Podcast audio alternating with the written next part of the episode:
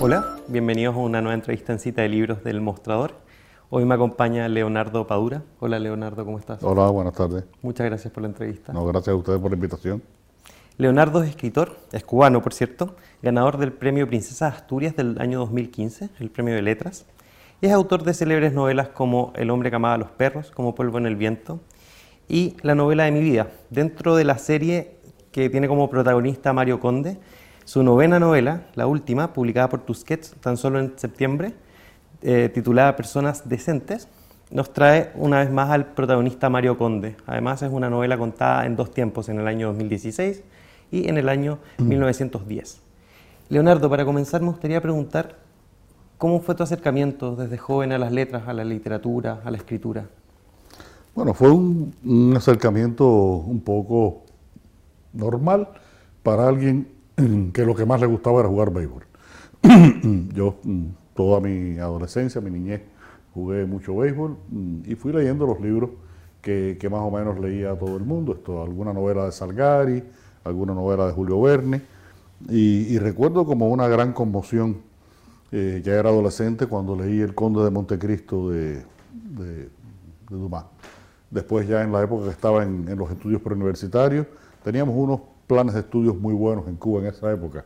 En décimo grado se hacía todo un curso de literatura española, desde Miocid hasta la generación del 27, y ahí se tenía un poco un panorama de toda la evolución de la literatura desde el medioevo hasta, la, hasta el presente. Y después en, la, en el preuniversitario empezábamos desde cero, empezábamos con los griegos clásicos y ahí con Homero y, y ahí empecé a leer un poco más, un bibliotecario que, estaba ahí en el preuniversitario.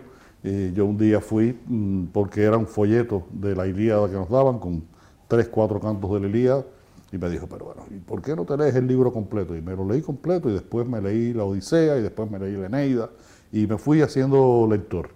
Y yo cuando terminé los estudios eh, en esa época pensé estudiar en la universidad periodista.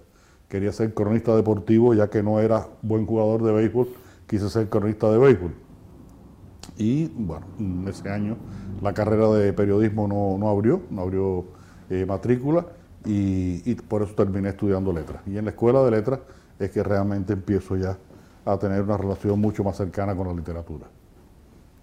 ¿Cómo era el acceso a los libros en tu juventud en Cuba? ¿Había un acceso restringido o era abierto? No, en aquella época se publicaban muchos libros en Cuba. Eh, en el año 1960-61 se funda la Imprenta Nacional y el primer director fue precisamente Alejo Carpentier. El primer libro que publica la Imprenta Nacional es una edición de 500.000 ejemplares del Quijote, para una población de 6 millones de habitantes, es decir, que cada familia prácticamente tenía eh, un, ejemplar del Quijote. Y, se publicó mucha literatura en aquellos años.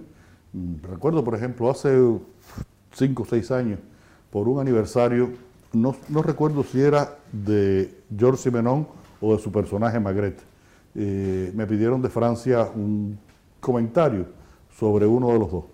Y, yo busqué la edición que había comprado en el año 1971 de la primera novela de Simenón que se publicaba en Cuba, El perro amarillo se llama esa novela. Y cuando fui al colofón vi que era una edición de 50.000 ejemplares. Es decir, un escritor no conocido, su primera novela publicada en Cuba se publicaba 50.000 ejemplares. Entonces había eh, facilidad. Había determinados libros que, no circulaban. Ya a partir de esa época, por ejemplo, Vargas Llosa eh, entra en conflicto con el sistema cubano y se deja de publicar en Cuba. Guillermo Cabrera Infante sale del país, no se publica en Cuba. Pero de alguna manera teníamos acceso a esos libros. Y, la mayoría de la literatura latinoamericana de aquellos años se publicó en Cuba. Mucha literatura chilena, los poetas chilenos se publicaron en Cuba en aquellos años. Eh, Guidobro, Neruda, en fin. Gabriela Mistral. Eh, es decir, que había una, gran posibilidad de, lectura en aquellos momentos en Cuba a precios muy, muy, muy eh, baratos. En, este último libro, En Personas Decentes, aborda un año especialmente, si uno quisiera, eh, notorio en Cuba, la visita a Obama, un concierto de los Rolling Stones que además fue gratuito, un, desfile de Chanel. Mm. ¿Es difícil ser escritor en Cuba y escribir críticamente a ratos sobre el gobierno, quizás, o sobre la sociedad cubana? Mira, en esta misma novela hay un momento en que eh, el personaje de Mario Conde está tratando de escribir y, detrás de él, en el lugar donde él escribe, hay un cartel que dice, escribir nunca ha sido fácil. Eh, escribir nunca es fácil, sobre todo si pretendes escribir bien. Eh, el ejercicio de la literatura implica un esfuerzo, una concentración, si tienes talento implica un talento, pero es un ejercicio siempre complicado. Si además a eso le sumas responsabilidades de carácter eh, civil o social, como es mi caso, porque no creo que sea una literatura de carácter político, yo trato de que eh, mi visión eh, esté en ese plano, en el plano de lo social, de lo civil, porque escribir mm, una literatura política puede implicar una utilización política de tu literatura lo cual no excluye que haya elementos políticos, por supuesto, en mi obra. Si leíste una novela como El hombre que amaba a los perros, pues por supuesto es una novela donde hay un enorme contenido político. Está el personaje de Trotsky y toda la historia que ocurrió alrededor de él, y eso le da un carácter político mm, mucho mayor que el que suele tener la mayor parte de mi literatura, en la que hay esa mirada en la sociedad cubana, de que haya una mirada crítica, una mirada indagatoria, cuestionadora de esa realidad pues yo creo que, es parte de, la propia eh, mirada que, yo tengo sobre esa realidad y que específicamente en las novelas del personaje de Mario Conde eh, es consustancial a, su, a, su, intención de, que estas novelas, de que esta serie de novelas eh, haga una especie de crónica de lo que ha sido la vida cubana contemporánea, aunque hay, como en esta misma novela, saltos al pasado, pero, pero siempre Mm, con esa mirada que, indaga, que, puede tener una actitud mm, crítica con respecto a una realidad como la de Cuba. Me gustaría volver al ejercicio mismo de la escritura. Hemingway escribía de pie, Arendt decía que solo escribía cuando podía transcribirse, ya tenía todo pensado. ¿Cómo es tu propio ejercicio de escritura? Bueno, pues mm, depende mucho del momento en que estoy escribiendo el libro.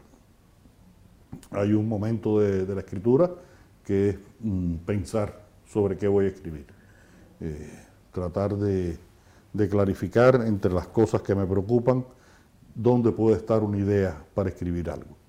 Cuando encuentro esa idea, me pregunto para qué la voy a escribir. Eh, y a partir de ahí empieza entonces todo un proceso que puede ser, por ejemplo, en una novela como El hombre que amaba a los perros, que te dije, un proceso de dos años de investigación sin escribir y después tres años de escritura sin dejar de investigar.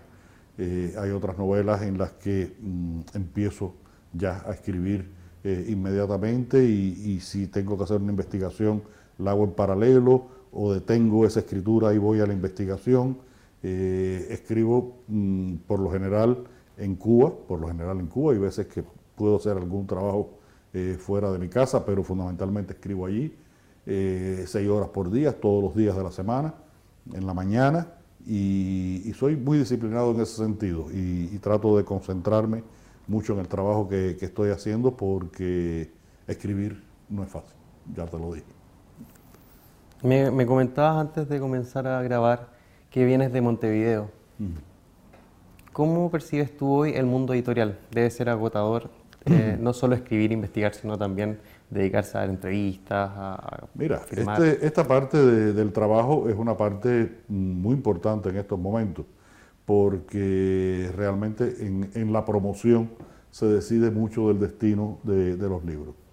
Yo creo que, escribir para que un libro eh, llegue a los lectores es el propósito de, todos los escritores, pero en estos momentos también tienes que hacer este trabajo de promoción. Es un trabajo muy intenso, un trabajo muy intenso, que implica, en mi caso, mm, eh, por muchas razones, por muchas razones, que yo eh, concedo un promedio de 250 entrevistas al año. Es decir, que esta es la 249, porque después tengo una eh, un dentro de un ratito. Y, y, a veces es agotador, a veces es agotador. Ahora mismo yo vengo de una gira en España, donde hice muchísimas presentaciones, Esto, estuvimos en Madrid, en Barcelona, en Valencia, en Segovia, Toledo, Coruña, Bilbao, Zaragoza.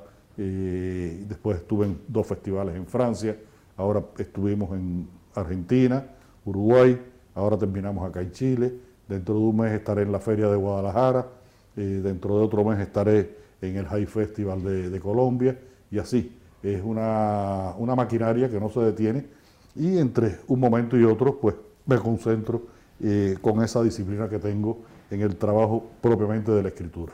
No me molesta hacer ese trabajo, me gusta mucho viajar, eh, a veces puede ser muy cansado, hoy mismo es un día muy agotador eh, de, este, de este recorrido, porque además ya acumulo días en esta, en esta función, pero, pero lo hago mm, con la convicción de que, de que es necesario y de que es una parte del trabajo, y lo asumo como tal.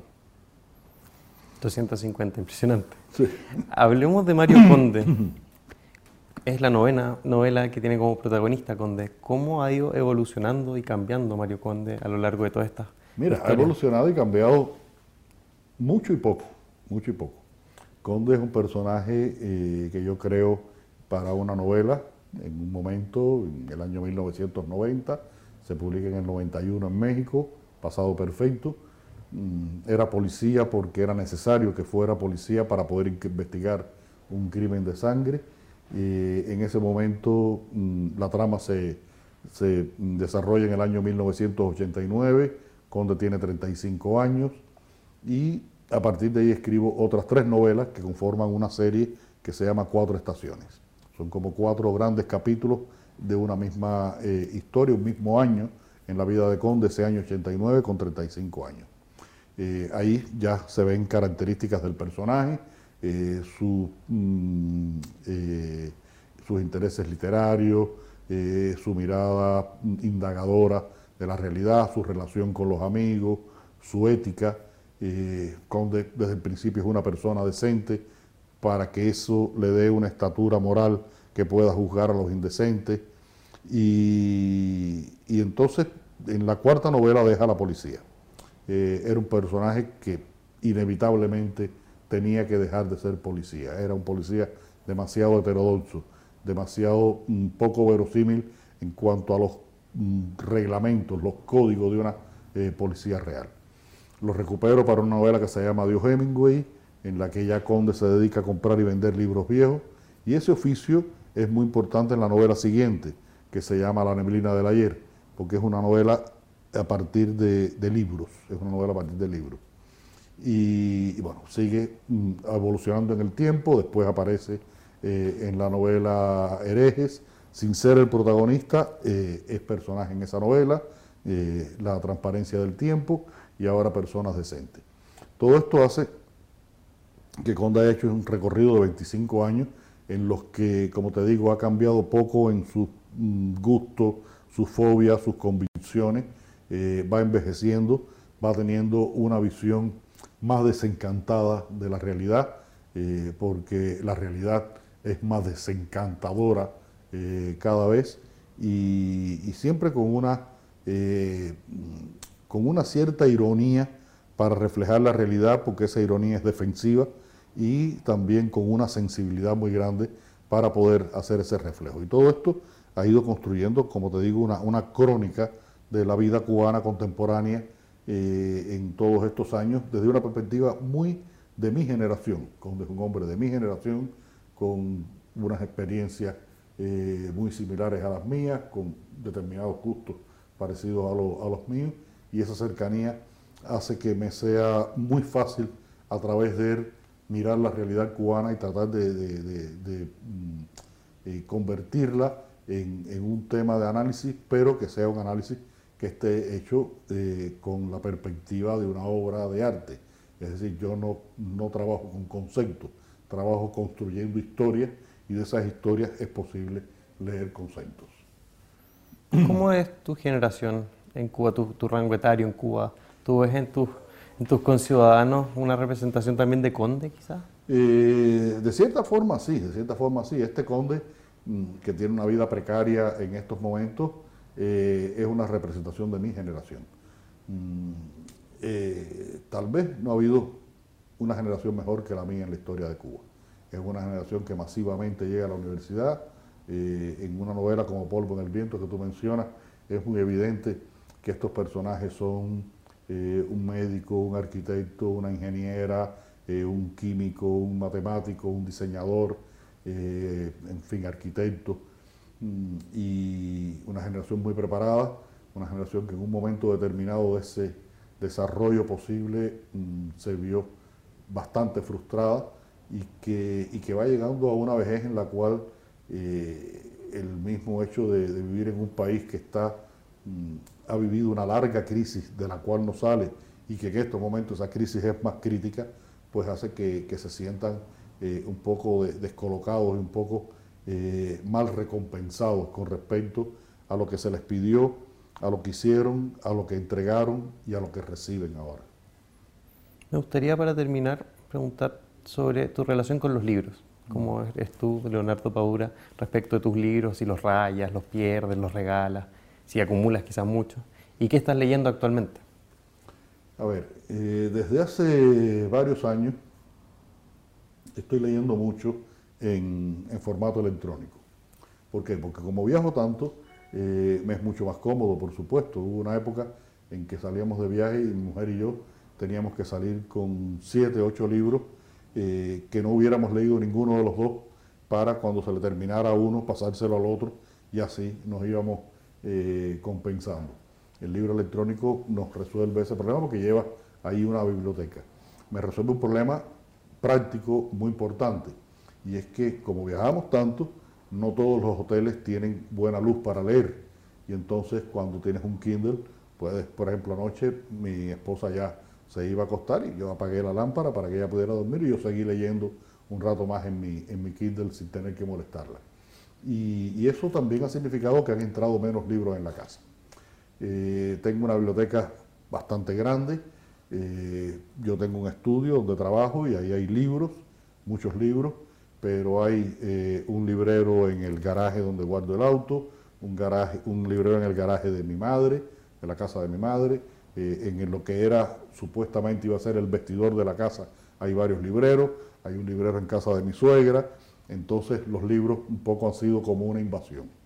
Eh, le tengo gran amor a, esos libros, hay libros que sé que no voy a leer más, pero me cuesta mucho trabajo desprenderme, desprenderme de ellos. Y, hay algo que, sí eh, me molesta mucho, y es que mm, yo presto muchos libros, no soy en ese sentido eh, nada eh, avaro, porque, porque tengo la posibilidad de, tener acceso a libros que la mayoría de la gente en Cuba no tiene acceso. Y, le presto los libros fundamentalmente a personas que conozco que son mis amigos. Y ya que estamos hablando de ese tema, y esto es algo que va a circular en las redes, aprovecho para ver si el cabrón amigo mío que se quedó con el libro eh, y Dios entró en La Habana de Vázquez Montalbán, dedicado por Vázquez Montalbán, eh, en libro en que yo le ayudé a hacer la investigación en La Habana, si ve esto, esto toma conciencia de que debe devolverme alguna vez ese libro. Sería muy bueno que esta entrevista tuviera ese fin, ese objetivo, sería ideal. Bien, no me contaste qué estás leyendo. Ah, bueno, eh, ahora estoy, es que estoy haciendo unas mm, una mm, crónica, unas una, eh, críticas muy personales para eh, el sitio Infobae. estoy publicando una al mes.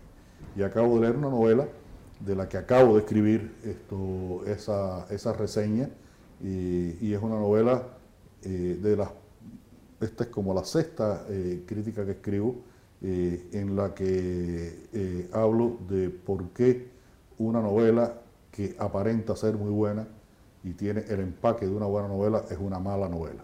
Se llama La Trama y es de una escritora norteamericana que se llama Anne eh, Holz, no sé qué cosa, eh, pero La Trama se llama.